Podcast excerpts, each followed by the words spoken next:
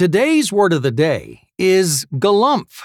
It's spelled G A L U M P H.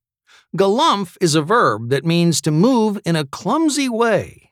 19th century English author Lewis Carroll is best known for the book Alice's Adventures in Wonderland, but he's also widely been credited with adding to the vernacular by combing common words in a humorous way. In the sequel to Alice's Adventures in Wonderland called Through the Looking Glass, he created the word galumph by apparently combining gallop and triumph.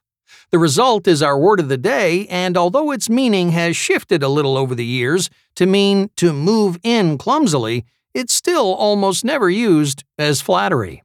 I can hear Jimmy galumph into the office all the way from my cubicle.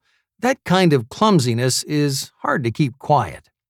Galumph is spelled G A L U M P H.